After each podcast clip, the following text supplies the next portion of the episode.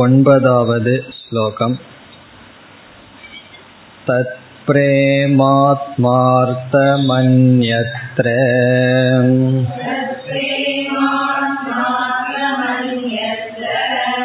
नैव मन्यार्थमात्मनि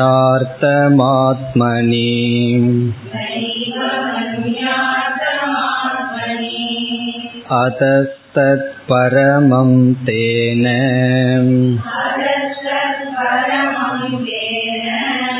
परमानन्ददात्मनः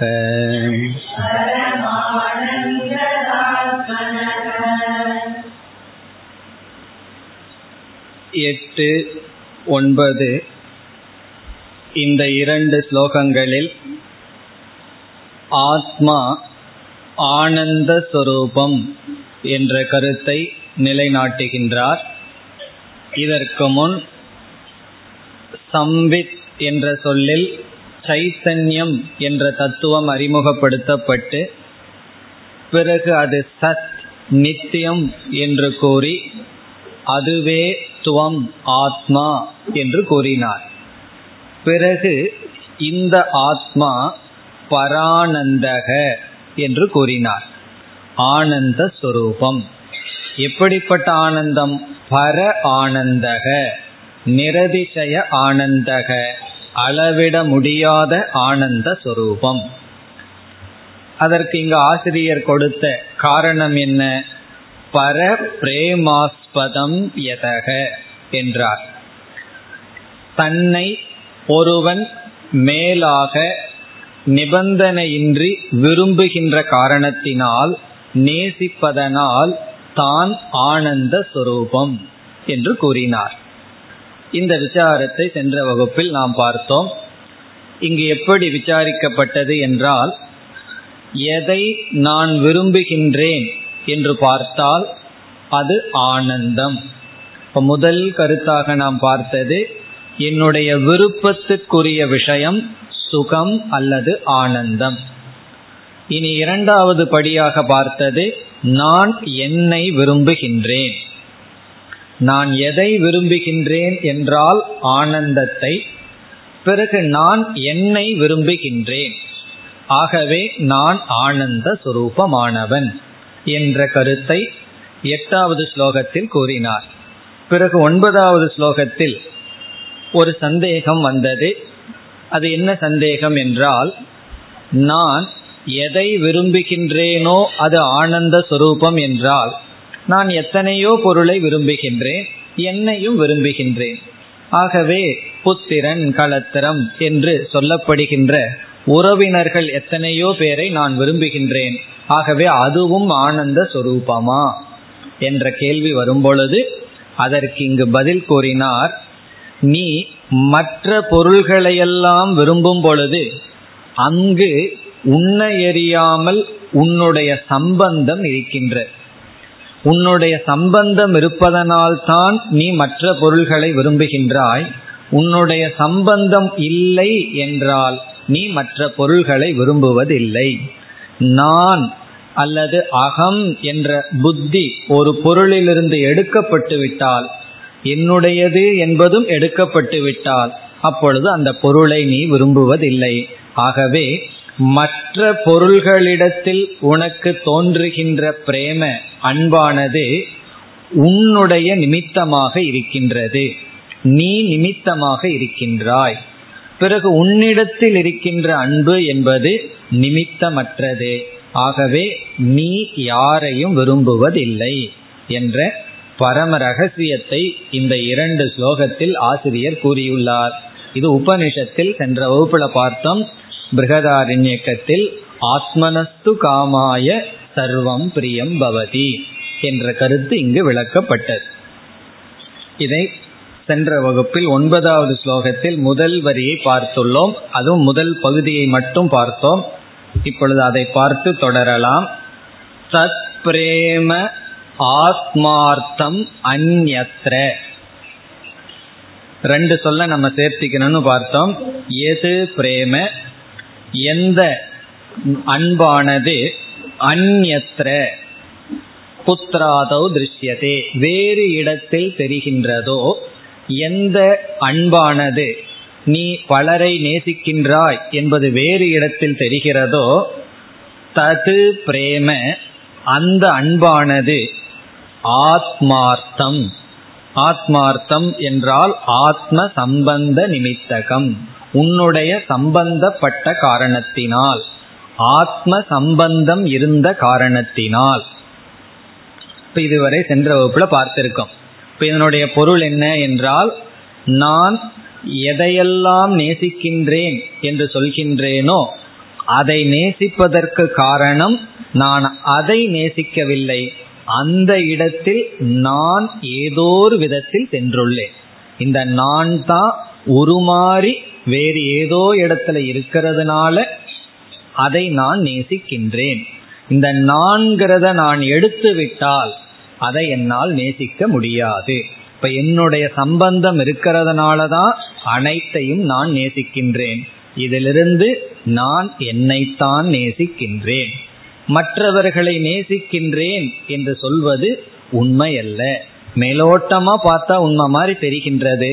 ஆனால் உண்மை அல்ல பிறகு என்னை நான் நேசிப்பதற்கு எந்த நிபந்தனையும் இல்லை என்று அடுத்த வரியில் சொல்லப்படுகிறது. அதை நாம் இப்பொழுது பார்க்க வேண்டும். நைவம் அந்யார்த்தம் ஆத்மணி இதையும் ஆத்மணி என்ற சொல்லை முதலில் எடுத்துக்கொள்வோம். நைவம் அந்யார்த்தம் ஆத்மணி சில புஸ்தகத்துல ஆத்மனகன் இருக்கும். அது ஆத்மனி என்பதுதான். நைவம் அந்யார்த்தம் ஆத்மனி. ஆத்மனிங்கிற சொல்ல முதல் எடுத்தலாம் எடுத்துக்கொள்ளலாம். ஆத்மனி என்றால் தன்னிடத்தில். ஆத்மனி என்றால் தன்னிடத்தில். அதற்கு பிறகு இரண்டு சொற்களை சேர்த்து கொள்ள வேண்டும். வர்த்தமானம் பிரேம. இருக்கின்ற அன்பு. வர்த்தமானம் பிரேம. ஆத்மனி வர்த்தமானம் பிரேம. தன்னிடத்தில் இருக்கின்ற அல்லது காட்டுகின்ற அன்பு தன்னிடத்தில் காட்டப்படுகின்ற அல்லது இருக்கின்ற அன்பானது ந நைவம் அந்யார்த்தம். அந்யார்த்தம் மற்றவர்களுக்காக நைவம் கிடையாது. அந்யார்த்தம் என்றால் வேறு நிமித்தம் அற்றது சுவாபாவிகம் என்று பொருள். ந அந்யார்த்தம் என்றால் வேறு காரணம் இல்லை. இயற்கை சுவாபாவிகம். அந்யார்த்தம்னா மற்றவர்களுக்காக. நைவம் அந்யார்த்தம் என்றால் மற்றதற்காக அல்ல. சுவாபாவிகம் இயற்கை சுவாவம் இந்த முதல் வரியில என்ன கருத்து ஆசிரியர் சொல்லி இருக்கின்றார்? எந்த சந்தேகத்துக்கு இந்த கருத்தை சொல்லி இருக்கின்றார் என்றால் நாம எட்டாவது ஸ்லோகத்துல பார்த்தோம் எதையெல்லாம் நான் விரும்புகின்றேன் என்றால் ஆனந்தம். எதையெல்லாம் நான் விரும்புகின்றேனோ அங்கு ஆனந்தம் இருக்கின்றது. பிறகு நான் என்னை விரும்புகின்றதனால் நான் ஆனந்த சுரூபமானவன் என்று சொன்னோம். உடனே வந்த சந்தேகம் நான் எத்தனையோ பொருள்களையும் விரும்புகின்றேன் என்னையும் விரும்புகின்றேன். ஆகவே அவைகளும் ஆனந்த சுரூபம் நானும் ஆனந்த சுரூபம். என்று சொல்லும் பொழுது நீ எதையும் விரும்பவில்லை. நீ உன்னைத்தான் விரும்புகின்றாய். பிறகு மற்றதை விரும்புகின்றேன் என்று நீ சொல்வது நீ உன்னோ நீ எப்படியோ அங்கு சென்றுள்ளாய் என்று பொருள். இங்க இனி ஒரு சந்தேகமும் வரலாம். சில பேர் வந்து தியாகமெல்லாம் செய்கிறார்கள். மகனுக்காக உயிரை கொடுப்பார்கள். அல்லது நாட்டுக்காக உயிரை கொடுப்பார்கள். அப்பொழுது அவர்கள் வந்து தன்னை காட்டிலும் இந்த தேசத்தையும் அல்லது ஒரு கொள்கைக்காக உயிரை கொடுப்பார்கள். அதை நேசிக்கிறார்களே. எப்படி ஒரு மனிதன் அவனைத்தான் நேசிக்கின்றான் என்று சொல்வீர்கள் என்ற சந்தேகம் வரும்பொழுது அதற்கு என்ன பதில்? நமக்கே தெரியும். இவன் அந்த இடத்தில் இவனுடைய கொள்கை இடத்தில் அல்லது நாட்டின் இடத்தில் இவன்தான் இருக்கின்றான். அங்கும் நான் என்பது சென்றுள்ளது. இந்த நான்கிறது எங்கு இருக்கோ அதற்காகத்தான் எல்லாமே நாம் செய்கின்றோம். இப்ப இந்த உடலில் இருக்கின்ற நான்கிற புத்தி போய் விஞ்ஞானமய கோஷத்தில் இருக்கிற சில பிரின்சிபல்ல நான்கிறது வந்தாச்சு. அதனால இவன் உடலை விட்டு விஞ்ஞானமயத்தில் இருக்கின்ற நான் அதற்காக உடலை தியாகம் செய்கின்றான். எந்த இடத்திலும் யாரும் யாரையும் நேசிக்க முடியாது. இதெல்லாம் நீங்க சொல்லுவீர்கள். அதெல்லாம் சுல சுலபம். அதெல்லாம் ஒத்து வராதுன்னு கிளாஸ் முடிஞ்ச உடனே சில பேர் பேசிட்டு போகலாம் காரணம் என்ன? இதெல்லாம் வாயில சொல்றதுக்கு நல்லா இருக்கு என்று சொல்லலாம். ஆனால் வாயில சொல்றதுக்கு நல்லா இருக்கோ இல்லையோ காதல கேட்கறதுக்கு நல்லா இருக்கோ இல்லையோ உண்மை இதுதான். உண்மை என்ன? என்றால் யாரும் யாரையும் நேசிக்க முடியாது. பிறகு நேசிக்கிற மாதிரி சொல்றதெல்லாம் ரொம்ப மேலோட்டமான இருக்கிற ரியாலிட்டி இப்ப இதை தெரிஞ்சிட்டதுனால நமக்கு கிடைக்கிற உண்மை என்ன? அதை சென்ற வகுப்புல பார்த்தோம். நம்முடைய துயரமே மற்றவங்க என்ன நேசிக்கல? எனக்கு நேசிக்கிறதுக்கு ஆள் கிடைக்கலங்கிறது தான். இதை தெரிஞ்சிட்டோம் அப்படின்னா யாரும் என்னையும் நேசிக்க வேண்டாம் நானும் யாரையும் நேசிக்க வேண்டாம். பிறகு என்ன செய்யணும்னா உண்மையை அடையணும்னு நம்முடைய லட்சியம் ஆத்மாதான். ஏன்னா ஆத்மாதான் ஆனந்த சுரூபம் என்ற ஒரு ஞானத்துக்கு இந்த அறிவு இன்றியமையாதது. இந்த கருத்தை இரண்டாவது வரியில் முடிவுரை செய்கின்றார். இப்ப இதுவரைக்கும் பேசிய கருத்தை கடைசி வரியில ஒன்பதாவது ஸ்லோகத்தில் முடிவுரை செய்கின்றார். அதக தத் பரமம். அதக என்றால் ஆகவே தேர்ஃபோர் ஆகவே அதக. இனி அடுத்த கருத்து ஆகவே என்றால் என்ன? என்றால் நிருபாதிகத்துவாத். சமஸ்கிருதத்தில் சொல்லணும்னா நிருபாதிகத்துவாத் அல்லது தமிழ்ல சொல்ல வேண்டும் என்றால் நிபந்தனையற்ற காரணத்தினால். நிபந்தனையற்றதாக இருப்பதனால். நிருபாதிகத்துவாத் என்றால் நிபந்தனையற்றதாக இருப்பதனால். நிபந்தனை அற்றதாக இருப்பதனால் சொன்னா புரிகின்றதா? தன்னிடத்தில் அன்பு செலுத்துவது எந்த நிபந்தனையும் அற்றதாக இருப்பதனால். என்னையே நான் நேசிப்பது எந்த நிபந்தனையும் அற்றதாக இருப்பதனால். மற்றதை நான் நேசிக்கிறதுக்கு நான்கிறது அங்க போயிருக்கு. ஆனா என்னையே நான் நேசிப்பதுங்கிறது எந்த நிபந்தனையும் அற்றதாக இருக்கின்ற காரணத்தினால் தது என்ற சொல்லுக்கு பொருள் பிரேம. அந்த அன்பானது அது பிரேம. பரமம்.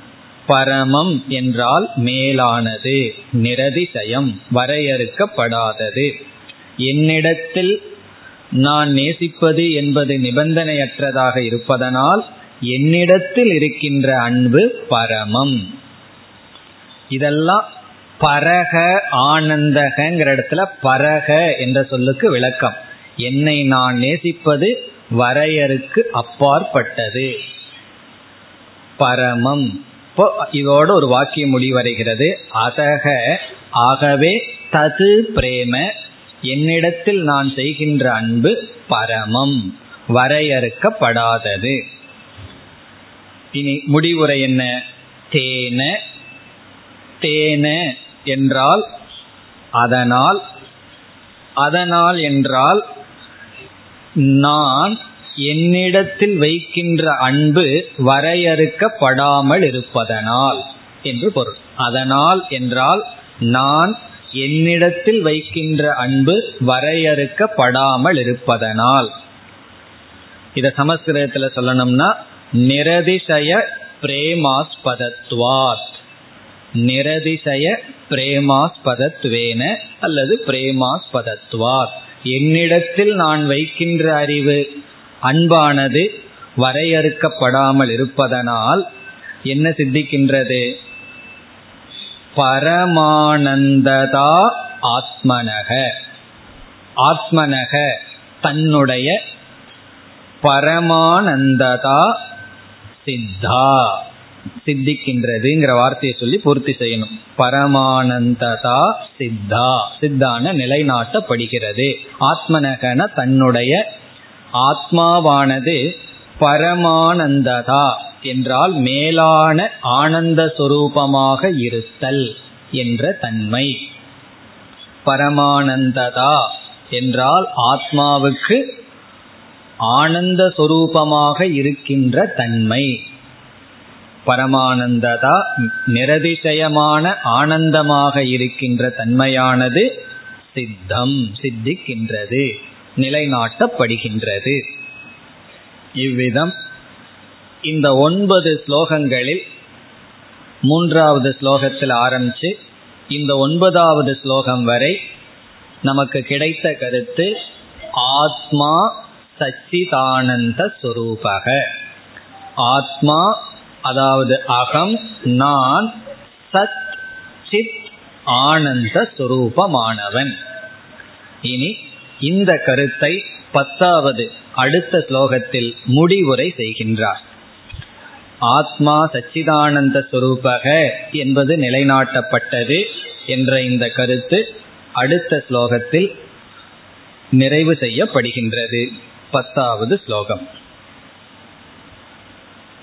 இத்தம் சச்சித் பரானந்த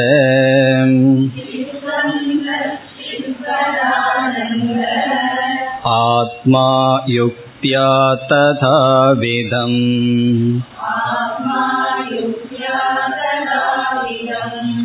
परं ब्रह्म तयोश्चैक्यम्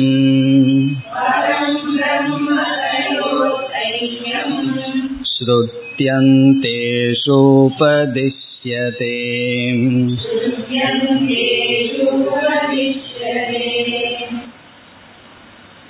இந்த ஸ்லோகத்தில் இதுவரை என்ன நடந்தது என்ற கருத்தை கூறி உபனிஷத்தினுடைய மைய கருத்து என்ன என்பதை இங்கு குறிப்பிடுகின்றார் இதுவரைக்கு நம்ம என்ன பார்த்தோம் என்பதை முடிவுரை செய்து இனி முழு வேதாந்தத்தினுடைய மைய கருத்து என்ன?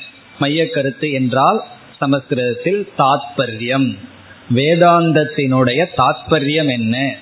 என்ற கருத்தை இங்கு கூறுகின்றார். மிக எளிமையான ஸ்லோகம் இது. முதல் சொல் இத்தம். இத்தம் என்றால் இவ்விதம். இவ்விதம் என்றால் என்ன? இவ்விதம்ங்கிறதுக்கு விளக்கம் கொடுக்க வேண்டும் என்றால் மூன்றாவது ஸ்லோகத்திலிருந்து இதுவரைக்கும் பார்த்த விதம். அதுதான். இதுவரை நாம் பார்த்த படியில் விதத்தில் நமக்கு என்ன கிடைக்கின்றது? சத் சித் பரானந்தக ஆத்மா. ஆத்மா ஆத்மாவானது இந்த இடத்துல ஆத்மானா எங்கேயோ யாரையோ சொல்வதாக பொருள் அல்லன்னு பார்த்துட்டு இருக்கோம். ஆத்மா என்றால் அகம் நான் ஆத்ம சப்தார்த்தக அகம் சப்தார்த்தக நான் நான்கிற வார்த்தையை நம்ம வந்து அதிகமாக பயன்படுத்துகிறோம் எந்த சொல்ல நம்ம அதிகமாக பயன்படுத்தி இருக்கோம்னு பார்த்தா அந்த நான்கிற சொல்லுதான். அந்த நான்கிற சொல்லினுடைய சரியான அர்த்தம் என்ன? சது சிது பரானந்தக. இவ்விதம் ஆத்மா நான் என்ற சொல்லினுடைய அர்த்தம் சத் நமக்கு தெரியும் நித்தியம் என்றும் இருப்பது சித் அறிவு சுரூபம். பரானந்தக. பரானந்தகன ஆனந்த சுரூபம். சச்சித் பரானந்தக இதி உக்தகங்கிற வார்த்தையை சேர்த்தி கொள்ள வேண்டும். இவ்விதம் ஆத்மா சச்சித் பரானந்தக என்று சொல்லப்பட்டது. இப்ப இதுவரை இவ்விதம் ஆத்மா சச்சிதானந்த சொரூபம் என்று கூறப்பட்டது. இப்படி இங்கு ஆசிரியர் எதை மையமாக வைத்து சச்சித் பரானந்தம்னு நமக்கு நிலைநாட்டினார்? இங்கு எதை அதிகமாக கையாண்டார்? அதை அடுத்த சொல்லில் கூறுகின்றார் யுக்தியா. யுக்தியா உக்தக அல்லது உக்தம் அறிவுப்படி தர்க்கத்தின்படி யுக்தியை பயன்படுத்தி. என்ன இதுவரைக்கும் அறிவுபூர்வமாகவே சிந்தித்து கொண்டு வந்தார். உபனிஷத் சொல்லுதுங்கிற கருத்தை சொல்லவில்லை. இவராக மூன்று அவஸ்தையை எடுத்துக்கொண்டு சைத்தன்யத்தை அறிமுகப்படுத்தி பிறகு நித்தியம்ங்கிறதை கூறி பிறகு எப்படி ஆனந்த சுரூபம்ங்கிறதுக்கு அனுபவத்திலிருந்து யுக்தியை பயன்படுத்தி இவ்விதம் கூறினார். ஆகவே யுக்தியா சச்சித் பரானந்தக இது யுக்தம். யுக்தியினுடைய துணை கொண்டு இவ்விதம் ஆத்மா நிரூபிக்கப்பட்டது. இனி அடுத்த சொல் ததாவிதம் பரம் பிரம்ம. ததாவிதம் என்றால் அவ்விதமே ததாவிதம் அவ்விதமே பரம் பிரம்ம. பரபிரம்மனும் அவ்விதமே. பரபிரம்மங்கிற சொல் அடுத்த வரியில் செல்கிறது. பரபிரம்மனுக்கும் இதே கதிதான். ததாவிதம்னா இதே நிலைதான்.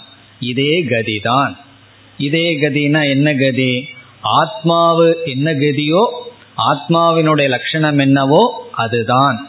இப்ப ததாவிதம் என்ற சொல்லுக்கு பொருள் சச்சிதானந்தம் சச்சித் பரானந்தம் எது? பரம் பிரம்ம. எப்படி ஆத்மா சச்சிதானந்த சொரூபமாக இருக்கிறதோ ததாவிதம் அவ்விதமே பரம் பிரம்மனும் பரபிரம்மத்தினுடைய சொரூபமும் அதுதான். அதெல்லாம் இனிமேல் நிலைநாட்ட போற. இப்ப இதுவரைக்கும் ஆத்மா சச்சிதானந்தம்னு நிலைநாட்டினார். இனி பரபிரம்ம எப்படி சச்சிதானந்த சுரூபம் எல்லாம் கூற போகின்றார். இனி ஆத்மா என்ற ஒரு தத்துவம் பரபிரம்ம என்ற ஒரு தத்துவம் பரபிரம்மனும் அதே போலதான் ஆத்மாவும் இதே போலன்னு சொன்னா இருவருக்கும் உள்ள சம்பந்தம் என்ன என்றால் ஐக்கியம். ஏன்னா பரபிரம்மனும் சச்சித் பரானந்த சுரூபம் ஆத்மாவும் சச்சித் பரானந்த சுரூபம். அப்படி ஆத்மாவுக்கும் பரபிரம்மத்துக்கும் உள்ள ஐக்கியத்தை வேதாந்தமானது உபதேசம் செய்கின்றது என்று அடுத்த பகுதியில் கூறுகின்றார். தயோகோச்ச ஐக்கியம். தயோகோ என்றால் இந்த இருவருக்கும். தயோகோ இந்த இருவருக்கு இடையில் உள்ள என்று பொருள். தயோகோ என்றால் இந்த இருவருக்கு இடையில் உள்ள இப்ப யாரு ரெண்டு பேர் இருக்கா? பரபிரம்மனும் ஆத்மாவும் ஜீவனும் பிரம்மனும். இந்த ரெண்டு பேருத்துக்கும் உள்ள ஐக்கியம் ஒன்றாக இருக்கின்ற தன்மை. ஜீவனும் பரபிரம்மனும் ஒன்றாக இருக்கின்ற தன்மையானது தயோகோச்ச ஐக்கியம் ஸ்ருத்தியந்தேஷு ஸ்ருத்தியந்தக என்றால் உபனிஷத். ஸ்ருதினா இந்த இடத்துல வேதம் அந்தகன வேதாந்தம். ஸ்ருத்தியந்தேஷு என்றால் ஒவ்வொரு ஸ்ருதியினுடைய கடைசி பகுதியில் ஒவ்வொரு வேதத்தினுடைய கடைசி பாகத்தில் வேதாந்தத்தில் அல்லது உபனிஷத்சு உபனிஷத்துக்களில் என்ன செய்யப்படுகிறது? உபதிஷ்யதே உபதேசிக்கப்படுகின்றது. உபனிஷத்துக்களில் இந்த இருவருக்கும் உள்ள ஐக்கியமானது உபதேசிக்கப்படுகின்றது. இப்ப இந்த இடத்துல திடீர்னு ஏன் வேதாந்தத்தை கொண்டு வந்தார் என்றால் அதற்கு ஒரு விளக்காசிரியர் ஒரு சந்தேகத்தை ஒரு பூர்வபக்ஷத்தை கொடுக்கிறார். யுக்தியிலேயே எல்லாத்தையும் நிலைநாட்டி விட்டால் எதுக்கு கஷ்டப்பட்டு வேதாந்தம் படிக்கணும் உபனிஷத்துக்குள்ள போகணும்? ஏன்னா யுக்தினாலேயே சச்சிதானந்த சொரூபம்னு சொல்லி யுக்தியினாலேயே பரபிரம்மமும் இதே சுரூபம்னு சொல்லி யுக்தியினாலேயே ஐக்கியம் சொல்லிவிட்டால் சாஸ்திரம்ங்கிறது இனி ஒரு பிரமாணத்திற்கு எதற்கு செல்ல வேண்டும் என்றால் ஓரளவு தான் யுக்தியினால நம்ம போக முடியும்.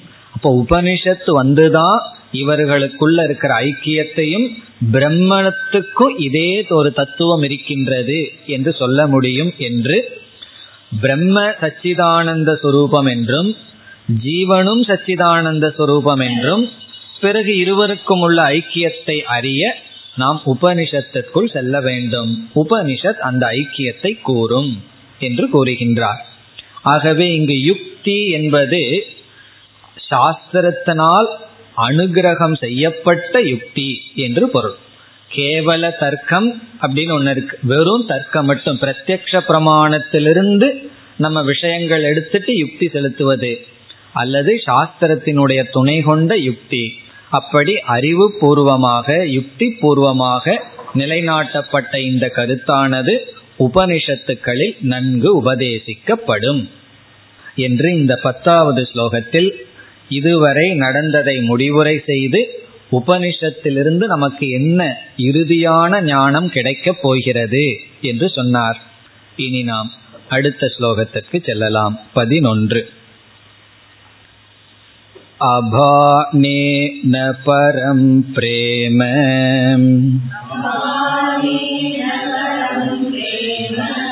बाणेन विषये स्पृहाम्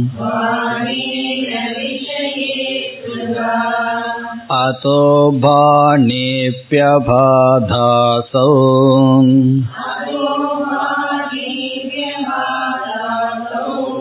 परमानन्ददात्मनः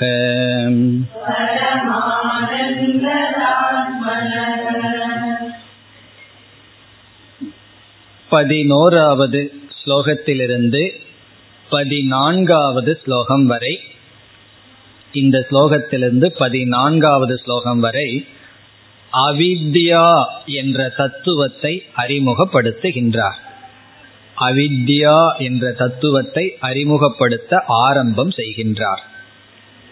நமக்கு அவித்யாங்கிறது இப்பொழுது தேவைப்படுகின்றது.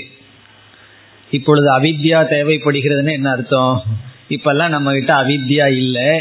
இனி அவித்யா தேவைன்னு அர்த்தம் இல்லை நம்ம கிட்ட அவித்யா இருக்கின்றது என்ற அறிவு தேவைப்படுகின்றது.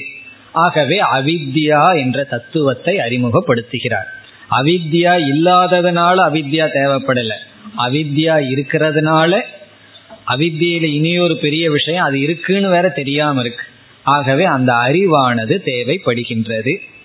எப்படி என்றால் நான் ஆனந்த சுரூபமானவன் என்றால் நான் ஆனந்த சுரூபமானவன் என்றால் ஏன் துக்கப்படுகின்றேன்? ஏன் எனக்கு துக்கம் வருகின்றது? அல்லது ஏன் எனக்கு தெரியவில்லை? நான் ஆனந்த சுரூபம் ஆனந்த சுரூபம்னு சொல்லிட்டு ஃபேன் எல்லாம் இல்லாம வேர்வியில கஷ்டப்பட்டு உட்கார்ந்துட்டு இருக்கோம் ஏன் இந்த துக்கம் வருதுன்னா ஆனந்த சுரூபம்னா ஆனந்தமாகத்தான் இருக்கணும். ஆனா ஏன் அடிக்கடி துக்கப்படுறேன்? ஆனா உண்மை என்னன்னா அடிக்கடி தான் ஆனந்தம் வருது. எப்போ நேரத்துல ஆனந்தம் வருது? பிறகு மீதி நேரமெல்லாம் சம்சாரி துக்கம் வைராகியம் எல்லாம் பேசிட்டு இருக்கோம் ஏன் இந்த நிலை? என்ற சந்தேகம் நமக்கு வருகிறது. இப்ப அதனால பூர்வபக்ஷி சொல்றான் ஆத்மா வந்து ஆனந்த சுரூபம் கிடையாது. ஆனந்த சுரூபமா இருந்ததுன்னா நான் ஏன் துக்கப்படுகின்றேன்? அப்படிங்கிற சந்தேகம் எல்லாம் வருகின்றது. அந்த இடத்துல அவித்யா என்ற ஒரு தத்துவம் வந்துதான் நமக்கு உதவி செய்ய போகிறது. நான் ஏன் துக்கியா இருக்கேன்னா அப்போ அவித்யாங்கிற ஒரு தத்துவம் அறிமுகப்படுத்தப்பட வேண்டும். அதற்காக இங்கு ஆரம்பம் ஆகின்றது. இங்கேயும் மிக அழகான ஒரு சிந்தனையுடன் யுக்தியுடன் செல்கின்றார். இப்பொழுது ஒரு பூர்வ பட்சம் வருகின்றது. என்ன சந்தேகம்? என்ன பூர்வபக்ஷம் என்றால் ஆத்மாவினுடைய ஆனந்த சொரூபம் இப்ப ஆத்மான நான். இப்ப என்னிடத்தில் இருக்கின்ற அல்லது என்னுடைய ஆனந்த சொரூபம் விளங்குகின்றதா விளங்கவில்லையா? விளங்கிக் கொண்டிருக்கின்றதா விளங்கவில்லையா? என்பது கேள்வி. இப்ப இந்த இப்ப நம்ம பார்க்க போற ஆர்குமெண்ட்டை கவனமா கேட்டுட்டு வந்தா தான் புரியும். ஒரு வரியை விட்டுட்டோம் அப்படின்னா பிடிக்க முடியாது. ராமாயணம் கதை கேட்கறதுனா ஒரு அஞ்சு நிமிஷம் தூங்கிட்டாலும் பிடிச்சிடலாம் ராமர் கொஞ்ச தூரம் போயிருப்பார். பிடிச்சிடலாம் ஆனா இங்க பிடிக்க முடியாது. அதனால கவனமா கேட்க வேண்டும். ஃபர்ஸ்ட் ஆர்குமெண்ட் ஃபர்ஸ்ட் ஸ்டேட்மெண்ட் என்னன்னு சொன்னா தன்னுடைய ஆத்மாவினுடைய ஆனந்த சொரூபம் விளங்குகின்றதா விளங்கவில்லையா? பாதிவா நவா. அதான் கேள்வி. ஆத்மனக ஆனந்த சுரூபம் பாதிவா நவா. விளங்கிக் கொண்டிருக்கின்றதா விளங்கவில்லையா? இப்ப நான் ஆனந்த சுரூபம்னு உபனிஷத் சொல்லியாச்சு. இந்த ஆனந்த சுரூபம் விளங்கிக் கொண்டிருக்கின்றதா விளங்கவில்லையா? பூர்வபக்ஷி சொல்கின்றான் என்ன பதில் சொன்னாலும் பிரச்சனை வரும்னு சொல்கின்றான். நீ விளங்குதுன்னு சொன்னாலும் நான் ஒரு பெரிய தோஷத்தை காட்ட போறேன். விளங்கவில்லைன்னு சொன்னாலும் நான் உனக்கு தோஷத்தை காட்ட போறேன். அதனால நீ என்ன பண்ணுவீன்னு பாத்துறேன் அப்படின்னு பூர்வபக்ஷி சொல்றான். இப்ப கேள்வி என்ன? தன்னுடைய ஆனந்த சுரூபம் விளங்கிக் கொண்டிருக்கின்றதா? விளங்கவில்லையா? இப்ப நம்ம என்ன சொல்றோம்? முதல் பதில் நாம் இவ்விதம் சொன்னால். அதற்கு அவன் ஒரு பதில் வச்சிருக்கான். ஆனந்த சுரூபம் வந்து அப்படியே நன்கு இருபத்தி நாலு மணி நேரம் நான் ஆனந்த சுரூபமானவன் ஆனந்த சுரூபமானவன் என்று விளங்கிக் கொண்டு இருக்கின்றது என்று சொன்னால் அப்படி நம்ம சொல்றோன்னு வச்சுக்கோமே. அப்ப பூர்வபக்ஷி சொல்றான் உன்னுடைய ஆத்மாவினுடைய ஆனந்த சுரூபம் விளங்கிக் கொண்டே இருந்தால் நீயே ஆனந்தமாக இருந்தால் பிறகு ஏன் ஆனந்தத்தை நாடி விஷயத்திற்குள் செல்கின்றாய்? உன்னுடைய ஆனந்த சுரூபம் விளங்கிட்டே இருந்ததுன்னா இன்பத்தை நாடி விஷயத்துல உனக்கு எதற்கு இச்சை வருகிறது? ஆசை எதற்கு பொருள்ல வருது? இன்பம் வேணும்னு சொல்லி தானே பொருள்ல எல்லாம் உனக்கு ஆசை வருது பொருளை நாடி போகின்றாய். உன்னிடத்தில் ஆனந்தம் இல்லாததுனால தானே நீ என்ன செய்கின்றாய்? விஷயத்தை நோக்கி ஓடிட்டு இருக்க. உன்னுடைய ஆனந்தம் விளங்கி கொண்டே இருந்தால் எதற்கு நீ விஷயத்தை நோக்கி செல்கின்றாய்? இப்ப நம்ம வீட்டுல சாதம் நிறைய இருந்ததுன்னா பிச்சை எடுக்க போவோமோ? நம்ம வீட்டுல இல்லாததுனால தானே வெளியே போறோம். நம்ம கிட்டயே பணம் இருந்தா கடன் வாங்க போவோமா? இல்லாததுனாலதான் வெளியே போறோம். துக்கம் வருது தனிமையில இருக்க முடியல அல்லது போர் அடிக்குது ஏதாவது காரணத்தை சொல்லி உடனே விஷயத்தை நோக்கி போறோம். ரொம்ப சந்தோஷமா நமக்குள்ளேயே தியானத்துல உட்கார்ந்து இருந்தோம்னா நம்ம டெலிவிஷன் ஆன் பண்ணி சேனல் மேல சேனலை பார்த்துட்டு இருப்போமா? ஏன் பார்க்குறோம்னா இங்க இருக்க முடியல அதனால ஒரு விஷயம் வேணும் ஒரு டைவர்ஷன் வேணும் சுகம் வேணும்னு பார்த்துட்டு இருக்கோம். அப்போ ஒரு விஷயத்துல இச்சை வர்றதுக்கு காரணமே உன்னிடத்தில் இருக்கிற ஆனந்த சுரூபமானது தெரியவில்லை. தெரிஞ்சிருந்தா நீ ஏன் விஷயத்தை நோக்கி செல்கின்றாய்? அப்ப பூர்வபக்ஷி சொல்றான் நீ ஆத்மாவினுடைய ஆனந்த சுரூபம் விளங்கிக் கொண்டிருக்கிறது என்று சொன்னால் ஏன் விஷயத்தை நோக்கி செல்கின்றாய்? இப்படி அவன் பிடிச்சிட்டானேன்னு சொல்லி சரிப்பா நான் பதில் சொல்றேன். என்னுடைய ஆனந்த சுரூபம் விளங்கவில்லை. என்ன விளங்குகிறதுன்னு சொன்னா நீ ஏன் விஷயத்தை நோக்கி போறேன்னு வேற கேட்டுறான் அப்படி விளங்கவில்லை என்ற பதில் சொன்னால் என்ன விளங்கவில்லை? நான் ஆனந்த சுரூபமானவன் என்பது எனக்கு ஸ்புரிக்கவில்லை விளங்கவில்லை என்று பதில் சொன்னால் இவன் இதுக்கு ஒரு அழகான ஆர்குமெண்ட் சொல்றான். ஒரு கால் உன்னுடைய ஆனந்த சுரூபம் விளங்கவில்லை என்று சொன்னால் உன்னிடத்தில் பிரியம் உனக்கு வராது. உன்னிடத்தில் உனக்கு பிரியமே வர்றதுக்கு வாய்ப்பில்லை. நாம என்ன சொன்ன இதற்கு முன்னாடி எங்கு ஆனந்தம் இருக்குமோ அங்குதான் பிரியம் வரும்னு சொன்னோம். எந்த இடத்துல இன்பம் இருக்கோ ஆனந்தம் இருக்கோ அதைத்தான் நீ விரும்புகின்றாய்.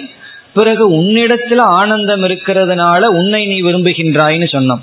உன்னுடைய ஆனந்தம் தான் உனக்கு தெரியலையே அப்ப எப்படி உன்னை நீ விரும்ப முடியும்? இப்போ உன்னை நீ விரும்ப வேண்டும் என்றால் அதில் இருக்கிற ஆனந்தம் விளங்கியாக வேண்டும். உன்னுடைய உன்னிடத்தில் இருக்கின்ற ஆனந்தம் உனக்கு விளங்கவில்லை என்றால் உன்னிடத்துல தான் பிரியம் இருக்கு. நிருபாதிக சுகம் நிருபாதிக பிரேமனெல்லாம் எப்படி சொல்ல முடியும் என்பது கேள்வி. அதாவது ஒரு குழந்தையிடம் ஒரு பலூனை காட்டுறோம் நூறு ரூபாய் நோட்டை காட்டுறோம். அந்த குழந்தை வந்து பலூனை தான் எடுக்கும். காரணம் என்ன? அதுல இன்பம் இருக்குன்னு அந்த குழந்தைக்கு ஞானம் இருக்கு. ஆனா நூறு ரூபா நோட்டை எடுக்காது. காரணம் என்னன்னா அதுல இன்பம் இருக்குங்கிற அறிவு இல்லை. அதுல நூறு பலூன் வாங்கலாங்கிற அறிவு கிடையாது. அதனால வந்து அந்த பொருள் மீது இச்சையே வராது. ஒரு பொருள் மீது ஆசை வராததுக்கு என்ன காரணம்? அதுல ஆனந்தம் இருக்கின்றது. ஆனந்தம் விளங்கி கொண்டிருக்கிறதுங்கிற அறிவில்லை. அப்படி உன்னுடைய ஆனந்த சுரூபம் விளங்கவில்லை என்றால் கண்டிப்பாக உன்னை நீ விரும்ப முடியாது. ஆனா அனுபவத்தில் என்ன பார்க்கிறோம்? என்னையும் நான் விரும்பிட்டு இருக்கேன் அதே சமயத்துல விஷயத்தை நோக்கியும் போயிட்டு இருக்கேன் ரொம்ப ஆச்சரியமான நிலையா இருக்கு. இப்ப விஷயத்தை நோக்கி எப்போ போவோம்னா ஆனந்தம் தெரியவில்லை என்றால் ஆனந்தம் தெரிஞ்சிட்டே இருந்ததுன்னா விஷயத்தை நோக்கி போக மாட்டோம். ஆனந்தம் தெரிஞ்சாதான் என்ன நேசிக்க முடியும்? இந்த சந்தேகம் இப்பொழுது வருகிறது. இப்ப என்ன சந்தேகம்? ஆத்மாவினுடைய ஆனந்த சொரூபம் விளங்குகின்றதா? விளங்கவில்லையா? விளங்குகின்றது என்றால் நீ விஷயத்தை நோக்கி செல்ல மாட்டாய் ஆனால் செல்கின்றாய். விளங்கவில்லை. ஆத்மாவினுடைய ஆனந்த சுரூபம் தெரியவே இல்லைன்னா உன்னுடைய ஆனந்த சுரூபம் உனக்கு தெரியாத காரணத்தினால உன்னை எப்படி நீ நேசிக்க முடியும்? அதே சமயத்துல நீ நேசிக்கின்றாய். அது எப்படி? இப்போ ஆத்மாவினுடைய ஆனந்த சுரூபம் விளங்குதா இல்லையா? இந்த ரெண்டு கேள்விக்கிலையும் சங்கடம் இருக்கிறதுனால பூர்வபக்ஷி சொல்றான் ஆத்மாவுக்கு ஆனந்தம்னு சொரூபமே கிடையாது. அது இருந்தா தான் இந்த பிரச்சனை. ஆத்மாவினுடைய சொரூபம் ஆனந்தமா இருந்தா அது விளங்கினாலும் பிரச்சனை விளங்காவிட்டாலும் பிரச்சனை. அது விளங்கினால் நீ விஷயத்தை நோக்கி போக மாட்டே. விளங்கவில்லை என்றால் நீ உன்னை நேசிக்க மாட்டாய். ஆனா நீ என்ன சொல்ற? நீ உன்னையும் நேசிக்கிற. அதே சமயத்துல விஷயத்தை நோக்கியும் செல்கின்றாய். ஆகவே ஆத்மாவினுடைய சுரூபம் என்னங்கிற விஷயத்துல பெரிய குழப்பமாக இருக்கின்றது. சில சமயங்கள்ல பூர்வபக்ஷி நல்லா புரிஞ்சிடும். உடனே சப்போர்ட் பண்ண ஆரம்பிச்சிருவோம். சித்தாந்தம் சொல்லும் போது நமக்கு வந்து கஷ்டமா இருக்கும் அல்லது சித்தாந்தம் புரியாம சில சமயம் போகலாம். முதல்ல கேள்வி புரிந்ததோ இப்ப எந்த நெருக்கடிக்குள்ள நம்ம வந்திருக்கோம்? ஆத்மாவினுடைய ஆனந்த சுரூபம் விளங்கவில்லை என்றால் ஆனந்தமே இல்லாத இடத்துல எனக்கு பிரியம் வரக்கூடாது. அப்ப என்னை நான் நேசிக்க மாட்டேன். இதற்கு முன்னாடி எல்லாம் என்னத்தான் நான் நல்லா நேசிக்கிறேன்னு வேற நிரூபிச்சு வச்சிருக்கோம். இனி ஆத்மாவினுடைய ஆனந்த சுரூபம் விளங்கிக் கொண்டே இருந்தால் மனம் நிறைவுடன் எப்பொழுதும் இருந்தால் ஏன் நான் நிறைவுக்காக இன்பத்திற்காக விஷயத்தை நோக்கி செல்கின்றேன்? அது என்னிடத்துல அளவிட முடியாத விஷயம் இருக்கும்போது பரிச்சின்னமான துக்கம் கலந்த விஷயத்தில் இருக்கிற இன்பத்திற்கு நான் ஏன் செல்ல வேண்டும்? செல்வதையும் நான் பார்க்கின்றோம். இந்த சந்தேகம் வரும்பொழுது இங்கு பதில் சொல்லப்படுகின்றது. பதில் என்னவென்றால் ஆத்மாவினுடைய ஆனந்த சுரூபம் விளங்குகிறது பிளஸ் விளங்கவில்லை. அது விளங்கிக் கொண்டும் இருக்கின்றது அதே சமயத்தில் விளங்கவும் இல்லை. அப்படி பதில் சொல்றோம். அதுலயும் சந்தேகம் வரப்போகுது. அது எப்படி ஆப்போசிட்டா இருக்கும்? அதெல்லாம் பார்க்க போறோம். முதல்ல பதில பார்த்துருவோம். பதில் என்னவென்றால் ஆத்மாவினுடைய ஆனந்த சுரூபம் விளங்குகின்றது. உடனே என்ன சொல்றோம்? விளங்கவும் இல்லை. அதுதான் பதில். பாதி ந பாதிச்ச. விளங்குகிறது விளங்கவும் இல்லை. பூர்வபக்ஷி என்ன சொன்னா நீ விளங்குகிறதுன்னு சொன்னா இந்த தோஷத்தை சொல்லிடுவேன் விளங்கவில்லைன்னா இந்த தோஷத்தை சொல்லிடுவேன்னா நம்ம என்ன சொல்றோம்? நான் ரெண்டையும் சொல்லிடுறேனேன்னு சொல்லிடுறோம். நீ என்ன? ஏதோ ஒன்று சொன்னாத்தேன்னு ஒரு தோஷத்தை சொல்லுவேன். நான் விளங்குகிறதுன்னு சொல்றேன். விளங்கவில்லைன்னு சொல்றேன். என்ன சொல்லுவாய்? இப்ப நாம ஏன் விளங்குகிறதுன்னு சொல்றோம்? ஆத்மாவினுடைய ஆனந்த சுரூபம் விளங்குகிறது. காரணம் என்ன? அதனாலதான் நீ உன்னை நேசிக்கின்றாய். அந்த ஆனந்த சுரூபம் விளங்குறதுனாலதான் உன்னை நீ நேசிக்கின்றாய். ஆத்மாவினுடைய ஆனந்த சுரூபம் விளங்கவில்லை.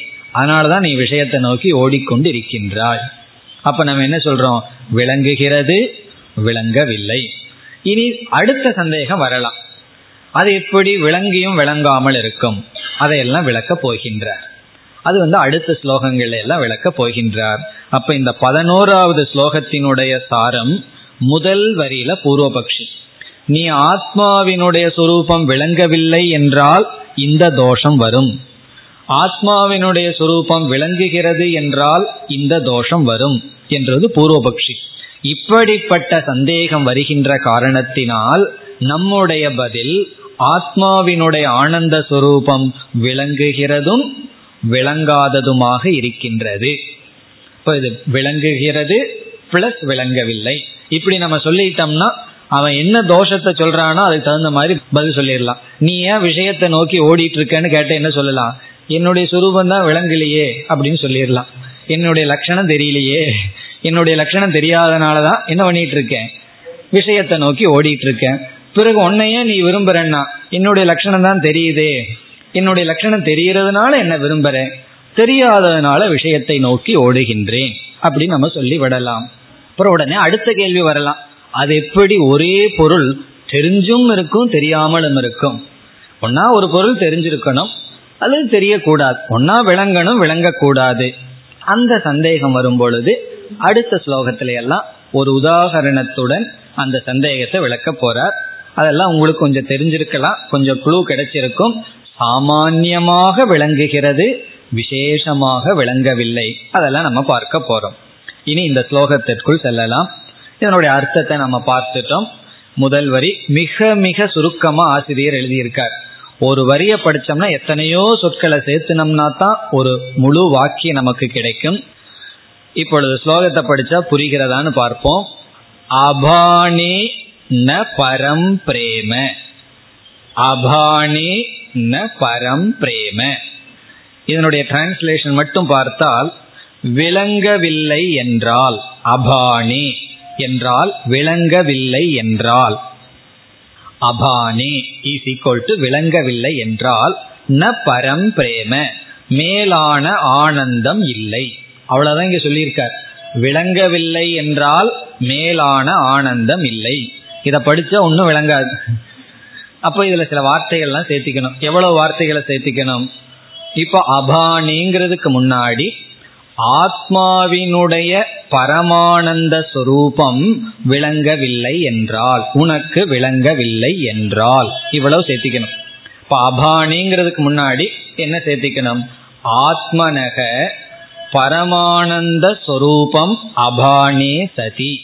இவ்வளவையும் சேர்த்திக்கணும். ஆத்மாவினுடைய ஆனந்த சொரூபம் விளங்கவில்லை என்றால் உனக்கு அதையும் சேர்த்திக்கணும். உனக்கு ஆத்மாவினுடைய ஆனந்த சொரூபம் விளங்கவில்லை என்றால் ஆத்மனக பரமானந்த ஸ்வரூபம் அபானே சதி. இவ்வளவு இந்த அபானிங்கிறதுல இருக்கு. இனி ந பரம் பிரேமங்கிற இடத்துலயும் நம்ம சேர்த்திக்க வேண்டியது ஆத்மனி பரம் பிரேம நஸ்யாத்.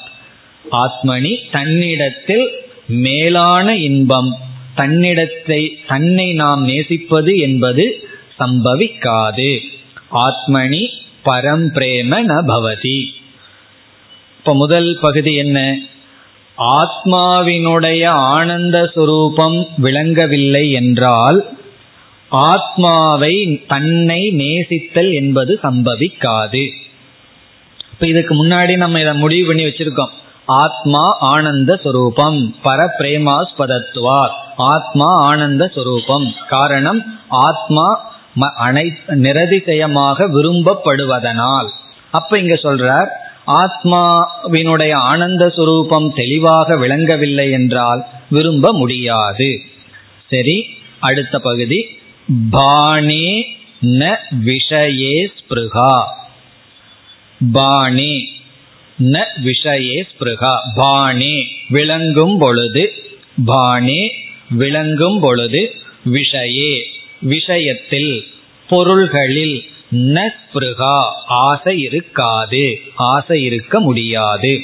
விளங்கும் பொழுது பொருள்களில் ஆசை இருக்க முடியாது. இதுதான் சுருக்கமா இருக்கு. அப்ப முதல் வரிய படிச்சோம்னா விளங்காத பொழுது ஆசை நேசித்தல் என்பது இருக்காது விளங்கும் பொழுது விஷயத்தில் ஆசை இருக்காது. அப்ப இதை இப்படி என்னென்ன வார்த்தைகளை சேர்த்து நம்ம பூர்த்தி செய்யணும்? பாணி அப்படிங்கிற இடத்துல ஆத்மனக பரமானந்த சுரூபம் பாணி சதி ஆத்மாவினுடைய ஆனந்த சுரூபம் விளங்கும் பொழுது விளங்குகிறது என்று சொன்னால் விஷயே ஸ்பிருகா நஸ்யாத் விஷயத்தில் இச்சையானது நாட்டமானது இருக்காது. அதாவது ஒரு கண்டிஷன் இப்படிப்பட்ட நிலை வந்து விடுகிறது. அப்படிங்கிறது முதல் வரியில ஒரு பூர்வபக்ஷமாக சந்தேகமாக வருகிறது. ஆத்மாவினுடைய ஆனந்த சுரூபம் விளங்கவில்லை என்றால் ஆத்மாவை நேசிக்க முடியாது.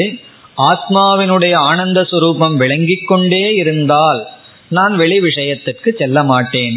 அதனாலதான் ஞானி வந்து ஆத்மாவினுடைய ஆனந்த சுரூபத்தை அறிஞ்சிட்டதுனால ஞானிக்கு என்ன லட்சணம் சொல்லப்படுகிறது? ஆத்மனா ஏவ ஆத்மனி துஷ்டக. தன்னிடத்தில் தான் சுகமாக இருப்பவன்.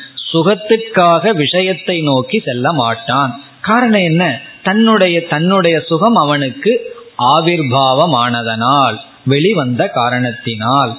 இப்போ ஒருவன் வெளி விஷயத்தை நோக்கி போறான்னு தெரிவதிலிருந்து என்ன தெரிகிறது? தன்னிடத்தில் அவன் மகிழ்ச்சியாக அல்லது தன்னுடைய ஆனந்த சுரூபம் அவனுக்கு வெளிப்படவில்லை என்று நமக்கு தெரிகிறது. அதுதான் சொல்லப்பட்டது. இனி வந்து முடிவுரை சொல்கின்றார். இப்படி ஒரு சிக்கல் இப்படி ஒரு நெருக்கடி வருகின்ற காரணத்தினால் நம்முடைய பதில் இந்த ஆத்மஸ்வரூபம் விளங்குகிறது அதே சமயத்தில் விளங்கவில்லை. அது இரண்டாவது வரியில் வருகிறது. அதக. அதக அப்படின்னா என்ன அர்த்தம்? அதக என்றால் முதல் வரியில சொன்ன நெருக்கடி வருவதனால். பாணி அபானே அபி பானம் இருக்கும் பொழுதும் அபானம் இருக்கும் பொழுதும் சரிப்பட்டு வராத காரணத்தினால். அது பானம்னு மட்டும் சொல்லிவிட முடியாது அபானம் மட்டும் சொல்லிவிட முடியாது. அதக ஆகவே பாணி அபி அபாதா அசௌ. அசௌ என்றால் அசௌ ஆத்மா அல்லது பிரம்ம. இந்த ஆத்மா இந்த பரபிரம்ம பாணி அபி. இந்த இடத்துல அசௌ என்றால் ஆத்மா மட்டுமல்ல ஆத்மாவினுடைய ஆனந்த சுரூபம். அசௌ ஆனந்த சுரூபக. இந்த ஆத்மாவினுடைய ஆனந்த சுரூபம் பாணி அபி. அது விளங்கிக் கொண்டிருக்கின்ற போதிலும் அபாதா விளங்காமல் இருக்கின்றது. அபாதான விளங்கவில்லை. பானே அபி விளங்கிக் கொண்டிருக்கும் பொழுதும். பிறகு பரமானந்ததா ஆத்மனக. ஆத்மனகன ஆத்மாவினுடைய அசௌ பரமானந்ததா. இந்த மேலான ஆனந்த சுரூபம். பரமானந்ததாங்கிறது பரமானந்ததா பானே அபி அபாதா. ஆத்மாவினுடைய ஆனந்த சுரூபமானது இந்த ஆனந்த சுரூபமானது பானே விளங்கிய போதிலும் விளங்கவில்லை. இந்த ரெண்டையும் பதில் சொல்லிட்டோம் அப்படின்னா என்ன? என்றால் ரெண்டு விதமான சங்கடத்திலிருந்து நம்ம மீண்டு வருகின்றோம். ஆத்மா பாதி ஆத்மாவினுடைய ஆனந்த சுரூபம் விளங்குகிறது. எதனால? என்னை நான் நேசிக்கின்றதனால். ஆத்மாவினுடைய ஆனந்த சுரூபம் விளங்கவில்லை. காரணம் என்ன? நான் விஷயத்தை நோக்கி செல்வதனால். இப்ப எப்பொழுதெல்லாம் நம்ம விஷயத்தை நோக்கி ஓடுறோமோ அப்பொழுதெல்லாம் நம்முடைய ஆனந்த சுரூபம் நமக்கு விளங்கவில்லை. எப்பொழுதெல்லாம் விஷயத்தை நோக்கி ஓடாம இருக்கிறோமோ அப்பொழுது விளங்குகின்றது. அப்படி பாதி ந பாதிச்ச பாணி அபி அபாதா விளங்கிக் கொண்டிருக்கின்ற போதிலும் விளங்காமல் இருக்கின்றது. எது? பரமானந்ததா அசௌ இந்த பரமானந்ததா ஆத்மனக. இனி அடுத்த சந்தேகம் என்ன? என்றால் அது எப்படி ஒரு பொருள் விளங்கிக் கொண்டும் இருக்கும் விளங்காமலும் இருக்கும் என்பதுதான் அடுத்தது நமக்கு வருகின்ற சந்தேகம். எப்படி ஒன்று அறிந்தும் அறியாததாக இருக்கும். ஒன்னா அறிஞ்சிருக்கணும் இல்ல அறியக்கூடாது. அது எப்படி இரண்டும்? அந்த விளக்கம் இனி வருகின்றது. அப்ப நம்ம கொடுத்த பதிலானது இனி வருகின்ற ஸ்லோகங்களில் விளக்கப்படுகின்றது. பனிரெண்டாவது ஸ்லோகம். अध्येतृवर्गमध्यस्थ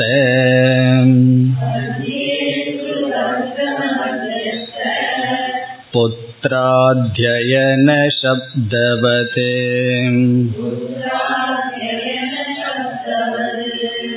भाणेऽप्यभानं भानस्य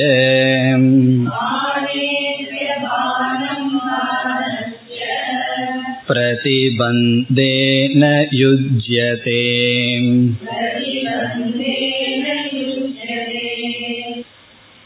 இந்த ஸ்லோகத்தில் ஒரு உதாகரணத்தின் மூலமாக ஒரு பொருள் ஒரே சமயத்தில் ஒரே காலத்தில் விளங்கியும் விளங்காததாகவும் இருக்க முடியும் என்று சொல்கிறார் ஒரு பொருள் ஒரே காலத்தில் விளங்கியதாகவும் விளங்காததாகவும் இருக்க முடியும்.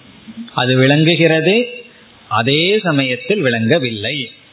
பல பேர் வேதாந்த கிளாஸையே சொல்லுவார்கள் புரிஞ்ச மாதிரியும் இருக்கு அதே சமயம் புரியலன்னு சொல்லுவார்கள். அதே தான் சில கிளாஸ் வந்து புரியலன்னு சொல்ல முடியாது அதே சமயம் புரிஞ்சுதுன்னு சொல்ல முடியாது.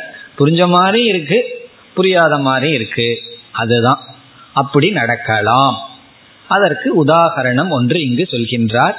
இதை நம்ம வந்து சாமானிய ஞானம் விசேஷ ஞானம்னு பார்க்க போறோம்.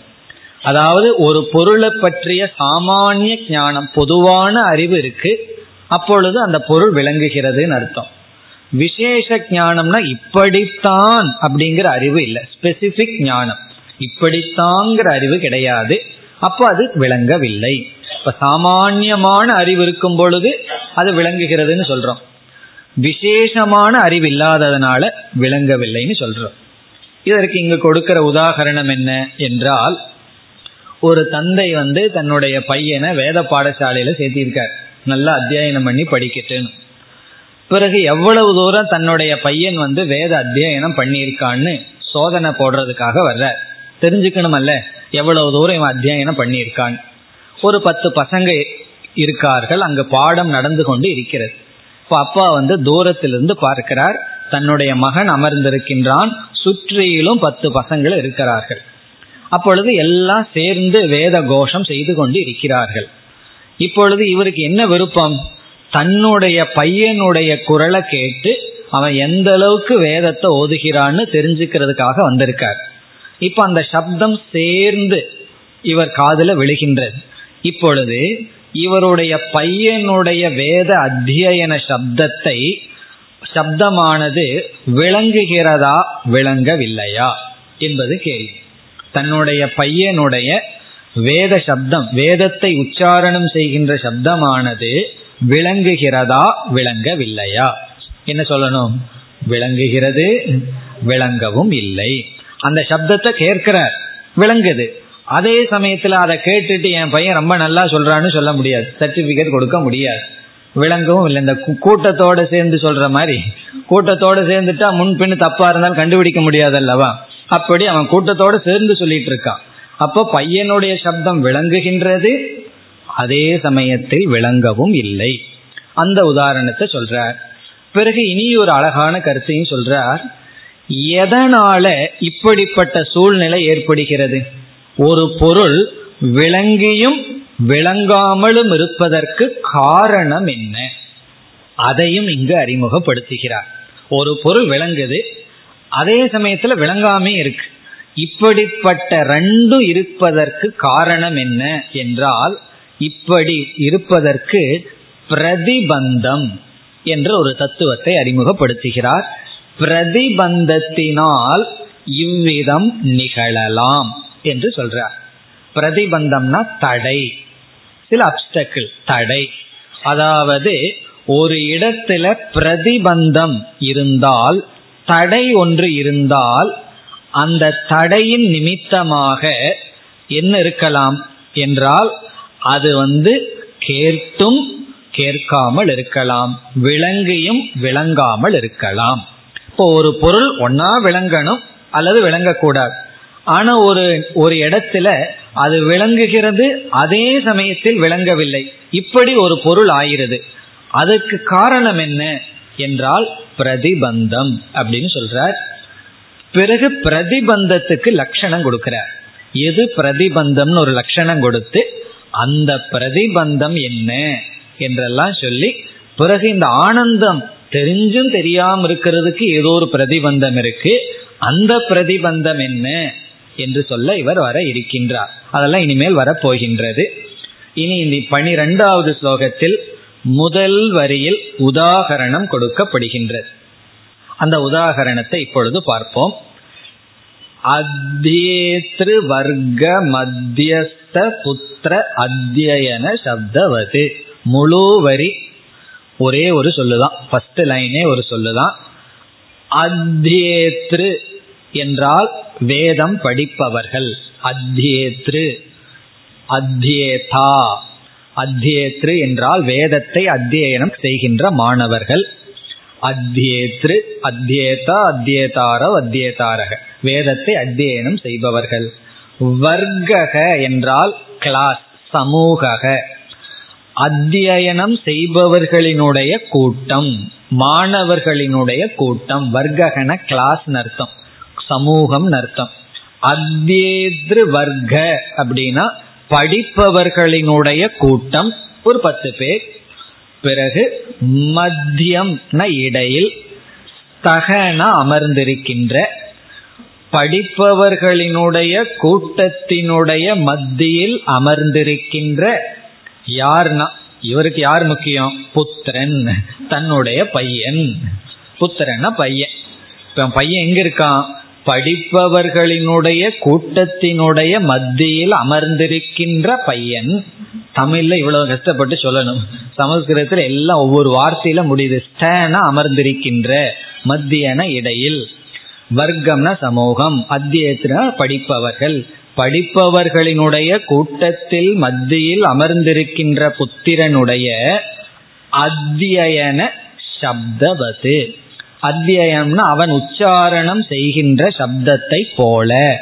வதுன போல இவ. அத்தியனம்னா அவனுடைய சப்தம். புத்திரஸ்ய அத்தியன சப்தம் புத்திரனுடைய மகனுடைய சப்தத்தை போல. போல என்னன்னா இரண்டாவது வரியில் பானே அபி அபானம். பானசிய பிரதிபந்தேன யுஜ்யதே. பானே அபி அபானம். விளங்கிய போதிலும் விளங்கவில்லை. பாணி அபி அபானம்னா விளங்கிய போதிலும் விளங்கவில்லை. பையன் வேத அத்தியனம் செய்யறான். அவனுடைய சப்தம் இவர் காதல விழுகுது. அதே சமயத்தில் தெளிவாக விளங்கவில்லை. இந்த மாதிரி ஏன் வருகிறதுனா பிரதிபந்தத்தினால் இப்படி வரும் அப்படிங்கறது இங்கு சொல்றார். பிறகு பிரதிபந்தத்துக்கு ஒரு லட்சணம் சொல்றார். தடைக்கு என்ன லட்சணம்னு சொல்றார். பிறகு இந்த உதாரணத்துல என்ன தடை? அத சொல்லுவார். இனி ஆத்மாவினுடைய ஆனந்தம் விளங்கியும் விளங்காமல் இருப்பதற்கு தடை என்ன? அப்படி சொல்லும் பொழுது அவித்யா என்பதை அறிமுகப்படுத்த போகின்றார். அடுத்த வகுப்பில் பார்ப்போம். ॐ पूर्णमधपूर्णमिधं पूर्णात्पूर्णमुदच्छते पूर्णस्य पूर्णमादाय पूर्णमेवावशिष्यते ॐ शान्ति शान्ति शान्तिः